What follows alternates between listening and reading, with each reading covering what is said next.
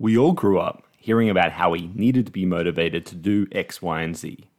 That motivation is the driving force behind change, and that those who succeed are more motivated than the others.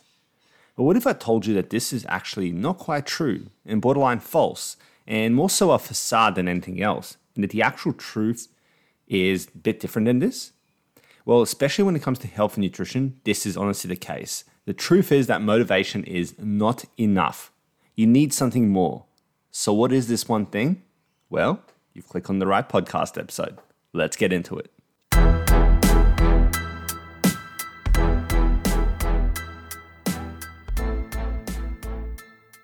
Welcome to the Reach Your Peak podcast experience. This podcast is for athletes of all levels who want to level up their nutrition to level up their game.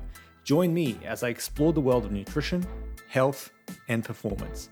Each week, I dive into a new topic to help expand your knowledge, separate truth from myth, and change your perspective so you can start winning the right way and reach your peak potential. I'm your host, Aleksa, the sports dietitian and nutrition coach. Let's go.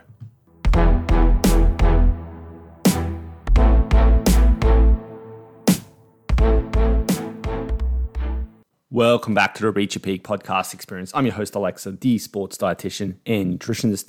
And today we're talking about motivation, or more specifically, why motivation is not quite as friendly to you as you maybe think.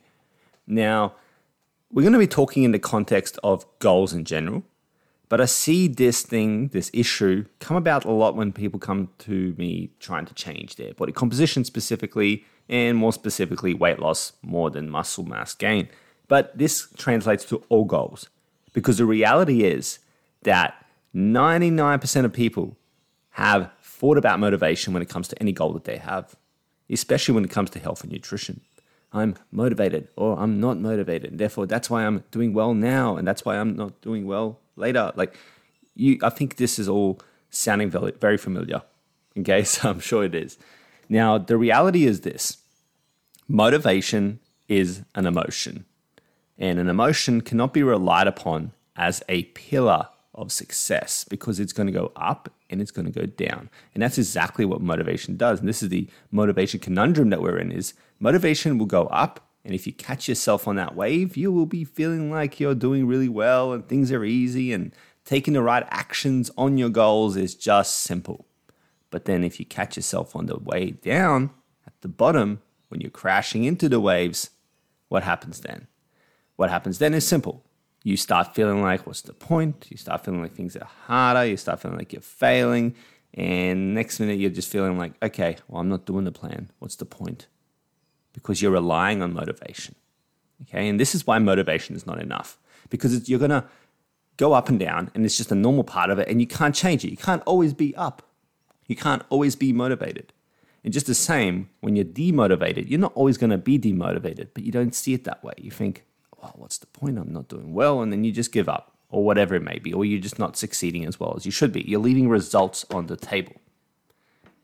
And that is why I want you to change the script. Okay, I want you to flip the script a bit when it comes to the motivation reliance and do this instead. I want you to leverage this thing instead.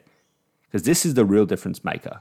Hey, this is the thing I want you to grab from today's podcast is that you can't rely on motivation. So instead, you're going to have to have what's just simply called drive okay, drive and a commitment to do the things you need to do because you need to do them to achieve that goal.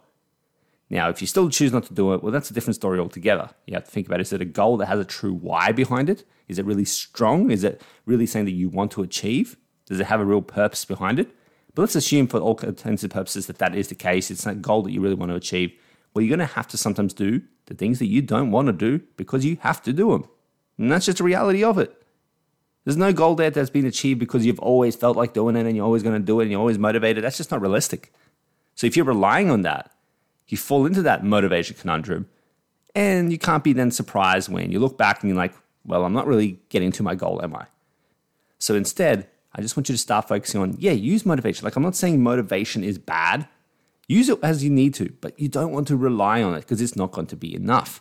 Instead, you want to know that you're going to have to sometimes do the things that you don't want to do because you have to do them. Okay, that line, I just want you to repeat that line. I hope it gets stuck in your head for the rest of today, but that is what I want you to do because sometimes you won't want to go to the gym.